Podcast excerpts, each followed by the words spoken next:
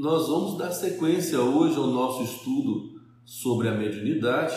Nós iniciamos falando a respeito dos desafios da mediunidade, das perguntas que são feitas mais comumente ah, pelas pessoas a respeito da mediunidade para tirarem as dúvidas, as perguntas feitas por médiums, perguntas feitas por pessoas que não conhecem, perguntas feitas por, curiosos. Então nós vamos aqui discutir cada uma dessas perguntas, procurando ampliar o nosso conhecimento. Entraram também o Rochester, Cláudia Pifano, Rafael Farias, Minela, Fátima Pires. Quem mais? Sejam todos muito bem-vindos. Rochester falando, estamos juntos sempre. Rochester é meu, meu mano, parceirão. Estamos sempre juntos realmente. Flávia, Regina, seja bem-vinda, Regininha. Muito bom. Eu fico muito feliz com a participação de vocês. Nilma Maia, Rafael, boa noite, Rafael. Adriana Silveira. É isso aí, vamos chegando. Vamos fazendo volume, porque quanto mais gente assistindo, maior esclarecimento. Tânia Brandão. Então, gente, vamos começar fazendo a nossa prece como sempre, iniciando as nossas atividades através de uma prece, que eu peço que vocês me acompanhem em pensamento.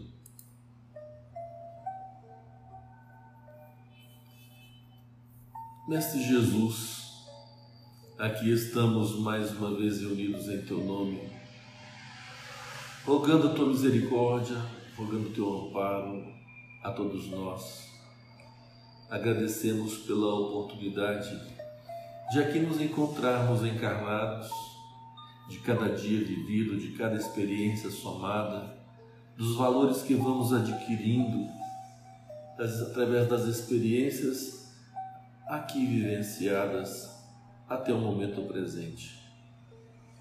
Seja conosco, iluminando-nos nos próximos passos que devamos dar para que possamos fazê-los com segurança, com determinação, com confiança, com fé. Aquela vontade de querer e a certeza de que essa vontade pode alcançar solução, pode alcançar seus objetivos. Que as tuas bênçãos estejam conosco a cada momento, fortalecendo-nos e dando-nos ânimo, principalmente nos momentos onde nós fraquejamos por dúvida, por insegurança ou qualquer que seja o motivo. Assim, confiantes, nós pedimos permissão para, em Teu nome, darmos por iniciadas as nossas atividades da noite de hoje. Que assim seja. Então, substituindo os nossos estudos, de mediunidade que se dão exatamente nas terças-feiras na Associação Espírita Vicente Pifano, neste mesmo horário, nós vamos iniciando então os nossos estudos aqui. É, Betinha Lage, Ivone, Karine, enfermeira, Elza, Margarete, Rita de Cássia, muito bem, gente. Vamos adiante então com os nossos estudos. É, nós falamos na última conversa que tivemos, na última terça-feira, a respeito do desenvolvimento mediúnico. Lembrando que desenvolver é fazer aumentar a possibilidade, a capacidade, através do exercício, através do estudo, né? Então, nós gostamos muito da expressão educar a mediunidade, porque entendemos que a educação da mediunidade passa pela educação nossa como pessoa. Entraram também Ana Carolina Nascimento, Fernando, Caribé, América, Tainara Rocha. Muito bom. É, então, quando nós estamos num processo de desenvolvimento e aprimoramento da mediunidade, tem tudo a ver com a nossa conduta, com a nossa maneira de ser. Vinícius Cabral também chegando. Seja bem-vindo, Vinícius. Muito bom a sua presença e as suas colaborações, suas perguntas são sempre oportunas. Então, todo o processo de desenvolvimento mediúnico ele passa por essa, esse mecanismo de transformação nossa, de melhoramento nosso como pessoa. O médium permanentemente é um ser humano em evolução, em, em fazendo progressos constantes. Portanto, é necessário que também para na mediunidade nós estejamos ali trabalhando, trabalhando, é, exercitando a prática, mas também é, nos aprimorando no conhecimento para que nós possamos oferecer mais e melhor. E aí vem a pergunta que é feita da seguinte forma: haverá um limite para o desenvolvimento, no caso, o desenvolvimento do médium, ou chegará um tempo em que o médium estará completo? É muito importante que a gente faça uma comparação aí do médium, fazendo analogia com o profissional de qualquer área. Vamos imaginar, por exemplo, um enfermeiro o enfermeiro ele estará completo, ele, ele atingindo o, o estudo que ele faz natural dentro da sua formação, é, ele está completo? Não. Ele necessita, depois de fazer uma pós, ele vai, pode fazer um mestrado, pode fazer um doutorado. E o conhecimento não acaba, porque se ele faz um mestrado um doutorado, ele vai fazer dentro de um aspecto da, do seu trabalho. Assim como também um médico, assim como um advogado, como qualquer profissional, ele vai, um geólogo, ele vai buscar o doutorado, o mestrado numa área do conhecimento a que ele se refere. E não está de todo pronto, porque ele é mestre, ele é doutor, pós-doutor, numa determinada área, numa determinada especificação da especialidade dele. Daí então nós entendermos que ninguém está pronto. Da mesma forma, nós, é, como médios, ao trabalharmos no processo de aprimoramento. Eusana Milbrac, seja bem-vinda, Eusana. É uma satisfação ter você conosco. Então, quando nós estamos no processo de desenvolvimento, de formação, de estruturação da nossa mediunidade, é, o processo é permanente, é constante, porque nós somos seres em permanente processo de aprendizado e de evolução o progresso que nós fazemos é contínuo. Não havendo, portanto, uma, uma, um momento em que nós estaremos completos. Haverá um momento em que nós estaremos mais aptos. Haverá um momento em que nós estaremos melhores, em que nós estaremos mais experientes. Mas mesmo os médios mais experientes se veem muitas vezes às voltas com situações que são difíceis para eles também, porque são situações novas.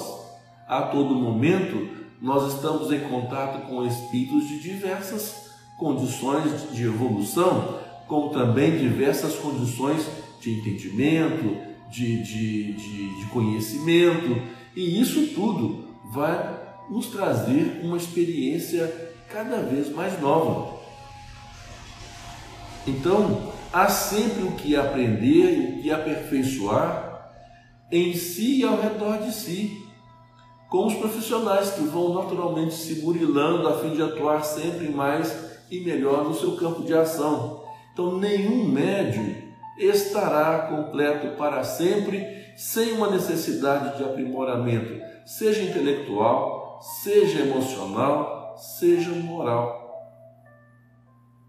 todo o tempo nós estamos em processo de crescimento. Aurinete, Dior, Clísia, Carlos Elias, muito bem. É um prazer que vocês estejam aqui conosco. Portanto, não existe essa coisa de o médium terminar ou concluir a sua, o seu desenvolvimento. Ele está a desenvolver permanentemente. É, na semana passada eu citei o caso dos médios de carteirinha, né? Tem lugares que fazem curso de mediunidade e dão carteirinhas de formatura no curso de mediunidade. O indivíduo acha que a partir daquilo ali ele está apto para atuar em qualquer grupo mediúnico, o que mostra que ele desconhece plenamente os fundamentos do trabalho mediúnico que pedem né, que, para que nós possamos realizar, para que nós possamos desenvolver as atividades no grupo mediúnico, é preciso, antes de tudo, afinidade com o grupo. É preciso que nós tenhamos é, sintonia, harmonia, conhecimento, convivência. E essa convivência nós realizamos dentro do trabalho ativo na casa espírita. Essa convivência nós realizamos através das reuniões de estudo das reuniões práticas e demanda tempo para que a gente possa ter realmente um grau de afinidade e afetividade, para que consigamos manter a harmonia vibratória, sintonia vibratória para o bom andamento das práticas mediúnicas. A pergunta seguinte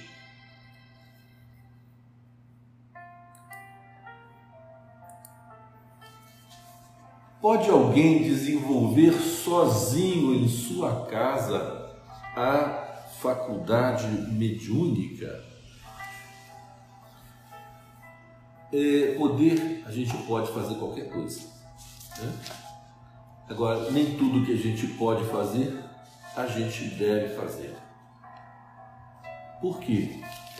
Porque tem muita coisa que a gente pode fazer que envolve risco.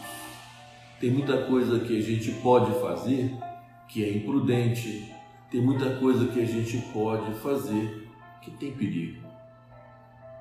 Então, o desenvolvimento mediúnico ele pode se dar realmente em qualquer lugar, em casa, fora de casa, mas o ideal é que os candidatos ao trabalho na mediunidade, a trabalharem com a mediunidade, se ajustem a um grupo sério de trabalhos mediúnicos para que possam contar não só com a proteção dos benfeitores espirituais desencarnados, né?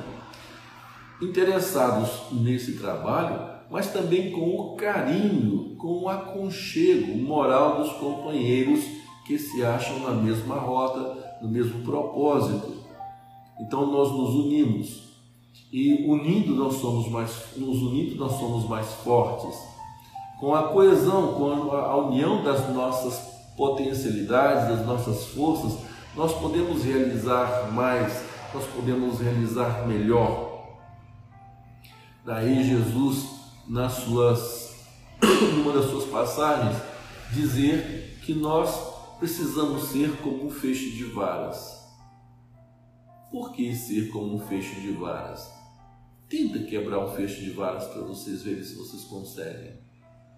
Mas uma vara sozinha, uma vara isolada, nós podemos quebrar com facilidade. Então, ao nos exortar que devêssemos ser como um feixe de varas, Jesus estava falando da união das nossas forças, da união das nossas potências.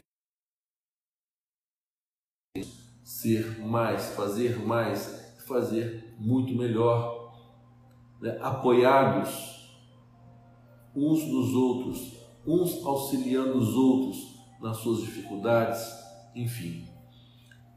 É, é desaconselhável, portanto, pelas aberturas psíquicas que se criam no lar, sem os elementos de filtragem capazes de selecionar os tipos de convivas espirituais que nós realizemos um trabalho mediúnico de desenvolvimento ou qualquer proposta mediúnica no lar.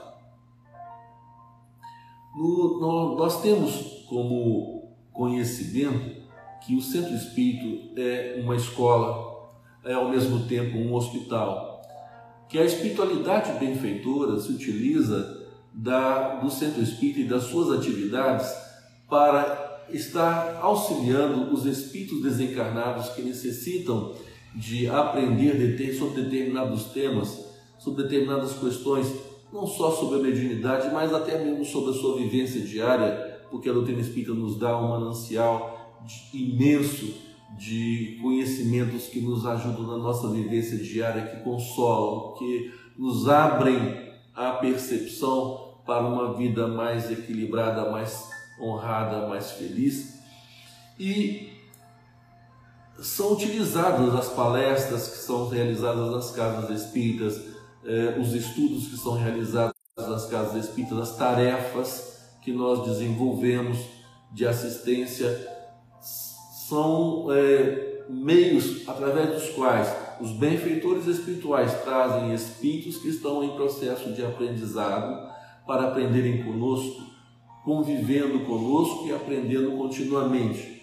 Mas ao mesmo tempo é um pronto-socorro onde são recebidos espíritos ainda claudicantes, muito mais do que nós, né? espíritos com muitas deficiências, com muitas debilidades, com muitos sofrimentos, para serem é, tratados, para serem acolhidos, para serem cuidados nas suas doenças, nas suas dificuldades, sejam elas no âmbito psíquico ou mesmo no âmbito perispiritual, lembrando que o perispírito é o corpo astral e que as marcas das nossas doenças, dos nossos males físicos, muitas vezes através da desencarnação continuam registradas no perispírito e que através da atuação dos benfeitores espirituais essa, esse perispírito vai sendo reestruturado e aquele mal que estava no corpo físico transplantado para o perispírito eh, apresenta também a sua cura matricial, sendo então uma, uma referência muito grande eh, esse tipo de pronto atendimento para a espiritualidade sofredora. Logo, é, tem que haver nesse pronto-socorro, nessa escola espiritual, todo um sistema de proteção, todo um sistema de canalização das energias, de harmonização das energias ambientais, proporcionando então condições de defesa, condições de harmonização permanente, até mesmo contra a influência negativa de espíritos é, voltados para o mal, de espíritos que ainda são recalcitrantes no mal e que querem nos prejudicar ou prejudicar aqueles é, encarnados e também os desencarnados que são acolhidos no centro espírita ou nos centros espíritas para serem beneficiados por aquilo que a doutrina espírita pode nos dar e na contraparte espiritual para serem beneficiados pela assistência dos benfeitores espirituais, orientando-os e pensando as suas dores, ou seja, medicando as suas dores. Daí a, a, a é, nós considerarmos que, imagine, no centro espírita há todo um suporte é, de equipes espirituais já previamente preparadas para organizar toda essa, essa, essa logística de trabalho assistencial através da mediunidade. O que não acontece em nossos lares, nas nossas residências. A logística não é igual. Por mais que nós oremos dentro do nosso ambiente domiciliar, não tem a mesma logística de trabalhadores, a quantidade de trabalhadores, é, a quantidade de proteção que há dentro de uma casa espírita que está voltada para todo o trabalho assistencial. A nossa casa, o nosso lar é o lugar do nosso repouso, do nosso refazimento, é, é o lugar de nós buscarmos a nossa serenidade, a nossa calma. não é um lugar para trabalhos espirituais envolvendo entidades de todo o calão, entidades sofredoras, entidades doentes, entidades más, entidades zombeteiras, que podem é, se aclimatarem no ambiente domiciliar nosso, trazendo, por exemplo, processos de obsessão para os nossos familiares ou mesmo para nós, criando dificuldades para a ambiência do nosso lar, fazendo com que, uh, ao invés de uma estação de bem-estar e de reconforto, de, de refazimento, o lar seja uma, um ambiente de, de brigas, de conflitos, de contendas e, e, e de adoecimento também. Portanto, em razão dessas considerações, é que é desaconselhável que no lar, na nossa casa, na nossa residência, a gente proporcione trabalhos dessa natureza de desenvolvimento ou de prática mediúnica. Que isso seja ou, ou possa ser dirigido exatamente para o local onde nós temos toda uma proteção, que seria, no caso, o centro espírita ou um grupo mediúnico é, bem estruturado. Então, é importante deixar claro: você, o indivíduo pode desenvolver sozinho? Pode, mas o caminho será de muito mais dificuldade, o caminho pode ser de mais sofrimento do que ele associar-se a um grupo que estuda, a um grupo que se prepara e que tem toda uma assistência espiritual superior programada, preparada para dar esse suporte da forma devida. Ok? A pergunta seguinte é: qual o papel do perispírito no fenômeno mediúnico? Então, primeiro vamos categorizar o perispírito, porque nós temos ouvintes que são espíritas e temos ouvintes não espíritas também. Então, o perispírito nada mais é do que o nosso corpo astral o, ele é intermediário entre o espírito e o corpo físico. Segundo Kardec, é necessário que haja alguma coisa que permita que o espírito acione a matéria. E essa coisa que permite que ele acione a matéria é de uma dimensão energética menos sutil do que a condição do espírito e mais sutil do que o corpo físico. É matéria também, só que matéria rarefeita. E essa matéria rarefeita, que constitui o nosso corpo astral, também chamado de psicossoma, também chamado por Paulo de Tarso de corpo celeste, chamado por outras, é, tendo denominações diversas por outras culturas, e no campo científico denominado pelos russos de corpo de plasma biológico ou corpo bioplasmático, tudo isso são denominações de uma mesma coisa, perispírito. Então, é, Kardec até coloca uma frase que é muito interessante e vai nos permitir uma, uma percepção mais ampla. Assim como no fruto existe o perisperma, a casca e a semente, né? O que, que seria o perisperma? Seria a massa do fruto. Imagine um abacate.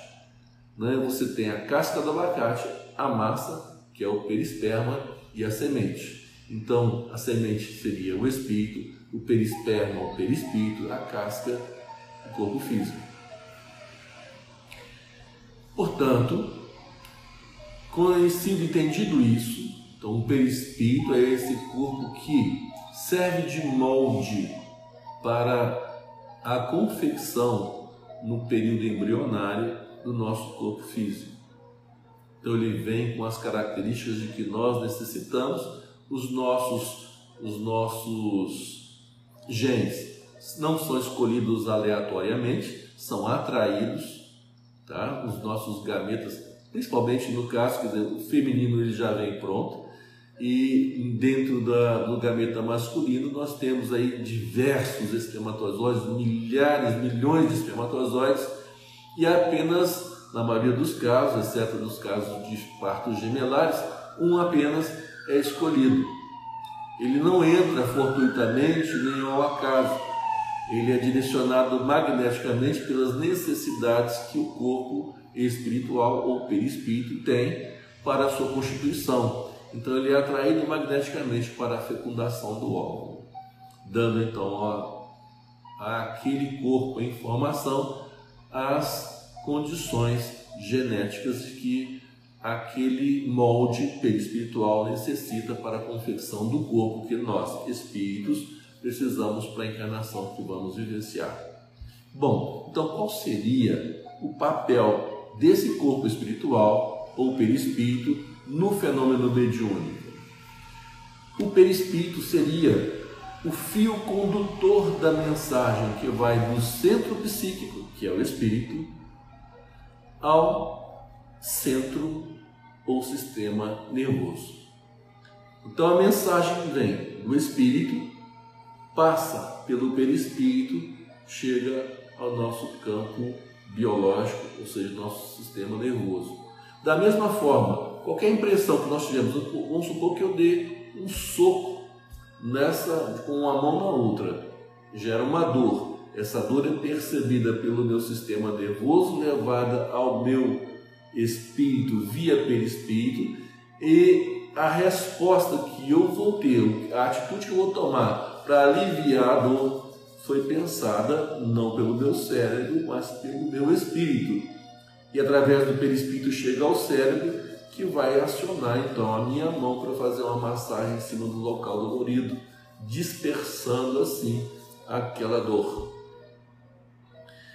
Da mesma forma, na mediunidade, então o espírito pensa, emite para o cérebro via perispírito e aí nós registramos. No caso da mediunidade, é, o médium ele é o intermediário e o perispírito do médium seria então por onde o espírito estranho que vai dar uma comunicação aciona o nosso cérebro. Então ele emite para o cérebro perispiritual e daí por contiguidade essa mensagem se irradia para o cérebro físico. Então o médium começa ou a escrever, ou a falar, ou a pintar, seja lá qual for a a veiculação mediúnica que ele vai é, desempenhar ou desenvolver naquele processo. Segundo Kardec, no livro dos Médios, na segunda parte, no capítulo 1, item 54, o perispírito é o intermediário de todas as sensações que o espírito recebe e pelo qual transmite a sua vontade ao exterior e atua sobre os órgãos do corpo. Então está bem claro aqui, Kardec deixando a resposta. O perispírito é o intermediário de todas as sensações que o espírito recebe e pelo qual transmite sua vontade ao exterior e atua sobre os órgãos do corpo. Prosseguindo, a pergunta seguinte é: pode dizer, pode-se dizer que a mediunidade tem caráter anímico por estar radicada no organismo? Essa pergunta vai nos dar margem para muitos comentários, porque nós precisamos esclarecer o que, que é uma comunicação anímica. Então veja bem, pode-se dizer que a mediunidade no organismo, não propriamente por radicar-se no organismo, mas pelo fato do fenômeno ter a alma do médium como intérprete. Então, um fenômeno anímico é aquele em que a alma do médium é o intérprete. Tá? É... Anímico é um termo que está relacionado com a parte imaterial do homem, ou seja, com o espírito. Cada intérprete, cada médium, deixa vazar formatos, organização, conteúdos intelectuais ou culturais, condicionando a mensagem do desencarnado aos seus diques psicológicos. O que, que quer dizer com isso? O que, que se quer dizer com isso? Cada intérprete, cada médium é um filtro. Imaginem assim: cada médium é um filtro. E sendo um filtro, cada filtro é, vai filtrar a mensagem de acordo com a sua capacidade. Cada filtro é diferente do outro. Eu vou criar uma, uma analogia aqui. Deixa eu só dar uma aumentada na minha cadeira.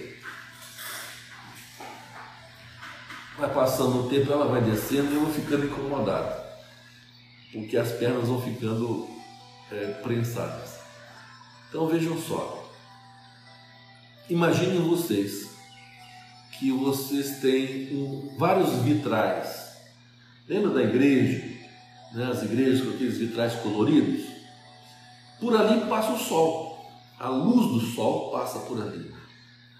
Agora, cada vitral de cada cor vai filtrar aquela luz, a luz que passa, ela vai aparecer no chão de uma cor diferente.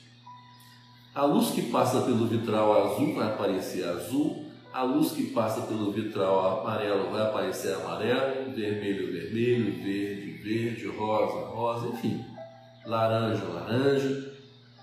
Então, a luz é a mesma. Só que o vitral que filtrou aquela luz filtrou com a sua cor. Então, isso aqui é o fenômeno anímico. É quando o médium, que é o filtro, ao filtrar a mensagem, filtra com, seu, com o seu colorido. Ele dá sua, ele coloca a sua personalidade também naquilo. Por isso, é muito importante que nós, no processo de comunicação mediúnica, estejamos atentos, atentos não à forma, mas ao conteúdo que está sendo filtrado, ou seja, o conteúdo que está sendo passado. Porque a forma pode depender muito da forma, que é o médio, ou do filtro, que é o médio. E cada médio vai, de alguma maneira, interferir mais ou menos na comunicação. O Kardec nos fala que é difícil nós encontrarmos, é, aliás, que é difícil nós encontrarmos um médium excelente. Nós precisamos e estamos buscando é, é, manter é, ou ter cada vez mais bons médios aqueles que respeitam a, a, com fidelidade ou trazem com máxima fidelidade o pensamento dos espíritos, que conseguem filtrar com máxima fidelidade sem deixar que a sua personalidade é, obscureça de alguma forma aquilo que está sendo passado pela entidade. Então é muito importante que a gente considere que toda comunicação mediúnica tem alguma coisa de anímica. Mas nem toda comunicação anímica tem mediunidade.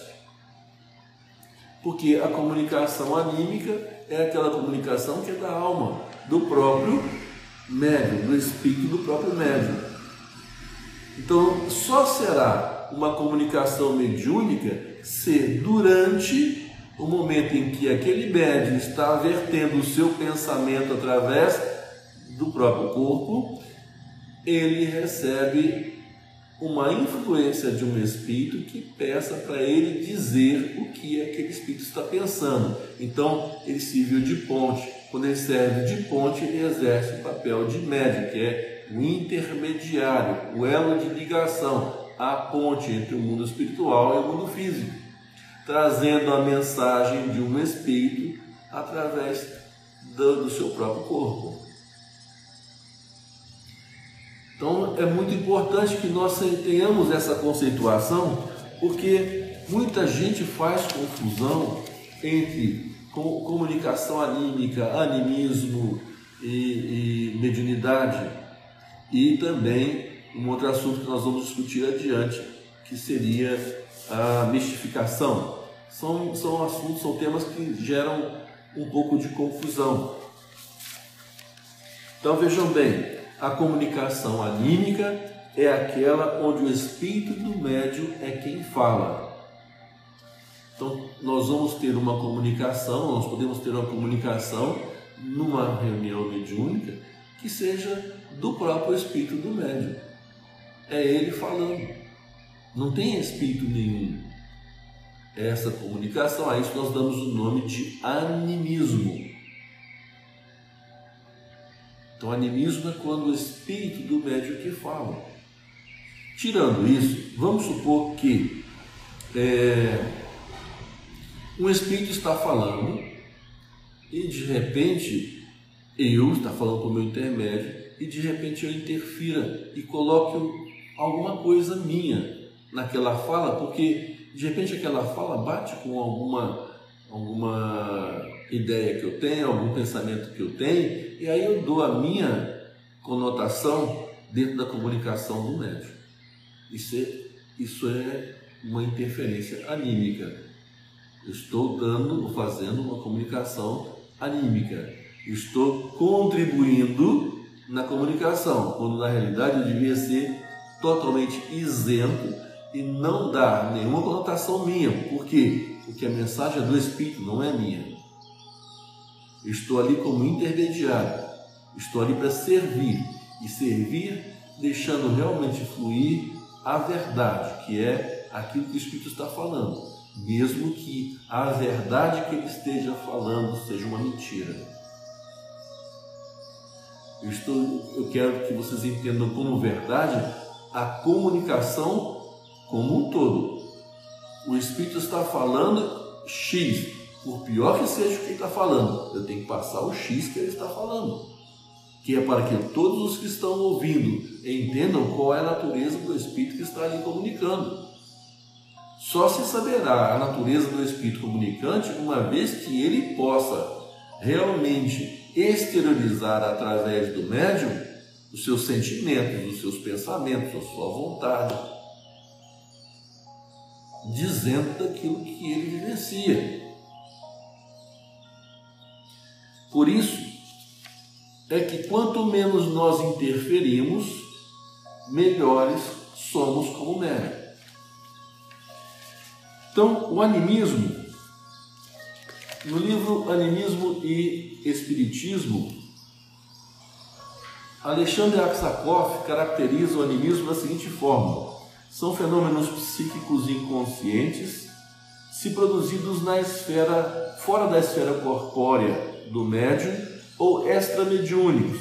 Então, alguns fenômenos anímicos que podem ocorrer sem que haja nenhuma comunicação né, do, do, próprio espírito do médium.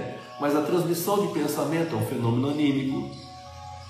A telepatia, a telecinesia, os movimentos de objetos sem contato, a materialização são fenômenos anímicos.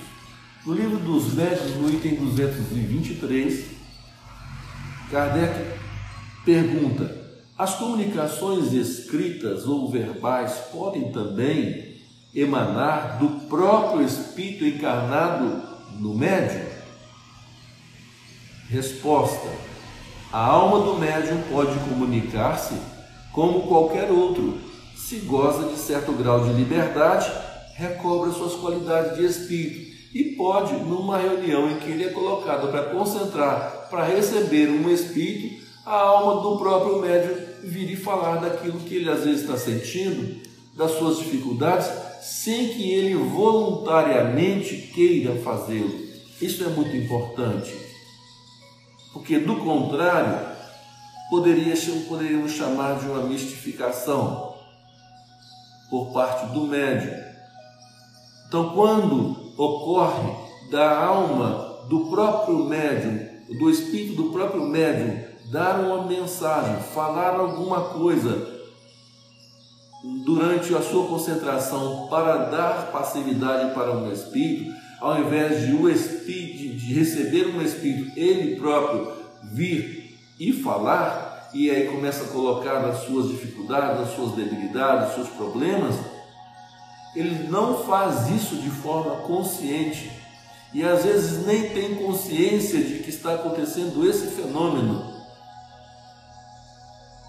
Então, é uma coisa para ser tratada dentro da reunião mediúnica como se fosse um processo terapêutico, onde quem está no processo de doutrinação, o esclarecedor ou doutrinador, ele vai trabalhar aquelas informações na tentativa, na busca de ajudar aquele encarnado, aquele médium, da mesma forma como faria com um espírito comunicante. A conduta é a mesma. E depois, posteriormente, orientar esse médium através do relacionamento, do atendimento fraterno a esse médium, orientá-lo fora da reunião e às vezes até mesmo conduzi-lo não só para o estudo, porque ele precisa manter-se em estudo, mas também para tratar as suas debilidades emocionais, suas fragilidades psíquicas com um processo terapêutico através do psicólogo, dependendo de qual seja o tema, de qual seja a situação. Então, a manifestação, para a gente definir bem, a manifestação mediúnica é a manifestação do espírito, seja ele encarnado ou desencarnado, porque um outro espírito, vamos supor, é, eu sou médium e de repente um de vocês sai do corpo encarnado, né? Está encarnado, mas sai do corpo através do mecanismo de desdobramento ou de exteriorização ou mesmo de, de emancipação da alma, são vários nomes dados do mesmo mesmo do fenômeno, projeção astral, escolha o nome que quiserem, mas dentro do Espiritismo nós damos é, com mais frequência o nome de desdobramento ou de sonambulismo. E aí você vem, e eu sou o médium, e eu te recebo numa reunião mediúnica. Então, desde que haja possibilidade para que você possa sair do seu corpo, você pode comunicar-se através de um médium numa reunião mediúnica, assim como qualquer outro espírito. Então, isso é um fenômeno mediúnico. A manifestação anímica é a manifestação da alma do próprio médium, através dele mesmo. E existe uma coisa que também acontece e que muita gente não sabe o nome, dá o nome de animismo, mas é chamado de personismo por Alexandre Aksakov ou manifestação personística, que é um tipo, é uma manifestação também é, anímica, onde a alma do médium que entra em processo de regressão e se apresenta com a personalidade vivida em uma de suas existências do passado.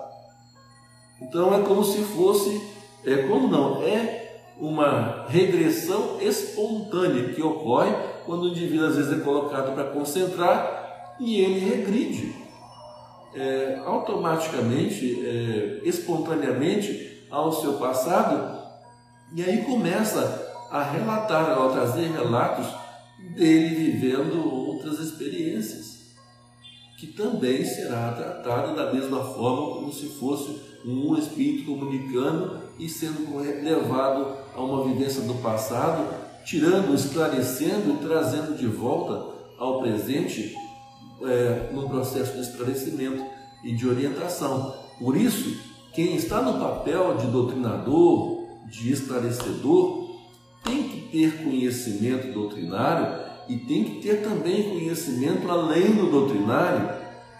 Né? Tem que ter um conhecimento mais amplo para saber lidar com equilíbrio dentro das normas ou dos princípios do Evangelho, dos princípios da doutrina espírita, guiando, orientando o indivíduo para o esclarecimento, para que ele possa se ajustar, se equilibrar e estar melhor. Então, vem a pergunta: tem o animismo alguma relação com a mistificação?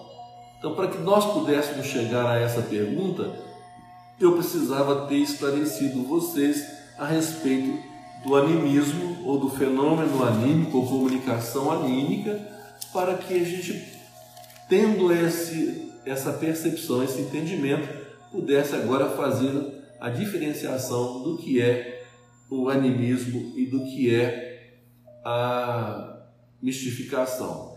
Então, em princípio, não há nenhuma relação entre animismo e mistificação. Compreende-se mesmo que, sendo médio anímico, ignorante da sua condição, não pode estar enganando deliberadamente quem quer que seja. Então lembre-se que eu disse lá atrás o médium anímico ele não tem consciência de que é ele que está dando a comunicação. Isso é um fenômeno que acontece em que o seu inconsciente vem à tona dentro da sua necessidade psíquica de se trabalhar, de se tratar. E às vezes acontece numa reunião mediúnica, quando ele faz um movimento de concentração para poder entrar em contato, para poder deixar a mente livre, o que está mais emergente ali vem à tona. E nesse momento, então, é uma possibilidade de a gente trabalhar esse indivíduo e de ajudá-lo. Então, são os próprios participantes da reunião mediúnica ajudando o companheiro no processo de autocura. Agora, o que é mistificação? É preciso que a gente defina a mistificação. A mistificação é uma fraude, ou seja, a tentativa de enganar, de iludir de forma deliberada. Tá? Então, o fenômeno fraudulento, diz é, Hermínio Miranda, no livro Diversidade dos Carismas, nada tem a ver com animismo. Na mistificação não é o espírito do médium que está produzindo o fenômeno, mas um médium, como ser encarnado, que não está sendo honesto. A fraude resultaria, portanto, da ação consciente do médium. Então, é um médium que aproveita-se daquela condição né, de estar ali concentrado para poder falar o que quer, para dar seus recados, para espicaçar alguém que esteja ali dentro, que, com quem ele às vezes não tenha ou não esteja se relacionando bem, para mandar, enfim, qualquer tipo de recado dele, não de espírito algum. Então isso é uma fraude, porque ele está ali na condição de ser médium para que ele possa receber os espíritos e nessa, dessa forma auxiliar, porque o médium funciona dentro de uma reunião mediúnica como um enfermeiro do espírito. Ele recebe o espírito, ele acolhe o espírito e ele conduz esse espírito através da sua mediunidade. O doutrinador, o esclarecedor, faz o papel do psicoterapeuta, enquanto que o médium é o enfermeiro, é aquele que acolhe, é aquele que trata a ferida, é aquele que faz o curativo. Então, se ele abre mão disso para poder ficar colocando o seu pensamento, para poder falar o que ele quiser, isso é uma mistificação, porque está fraudando e está criando uma comunicação que não existe.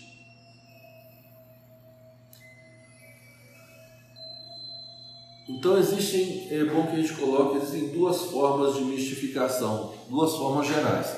Uma é essa que eu acabei de dizer, que é a mistificação do médium. Então, quando, é quando eles simulam a comunicação e teatraliza a fim de tirar proveito, seja qual for o proveito que ele queira, ou seja um determinado proveito ou proveitos variados. Eu me lembro de uma história, aqueles que normalmente fazem estudos comigo na Casa Espírita, essa história é uma história já conhecida, repetida, né?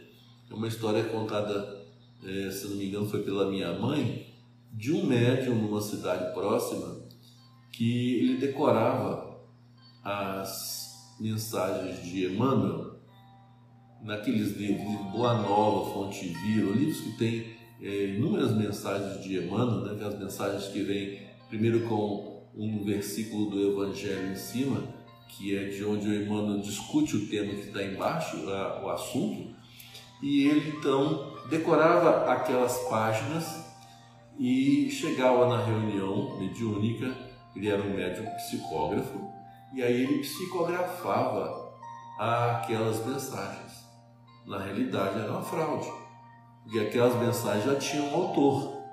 Ele decorava e reescrevia. E todo mundo falava, ah, mas que mensagem linda. Até que um dia, um dos frequentadores da reunião mediúnica, lendo um desses livros, encontrou uma mensagem que era igual a uma das mensagens que ele tinha escrito, psicografado.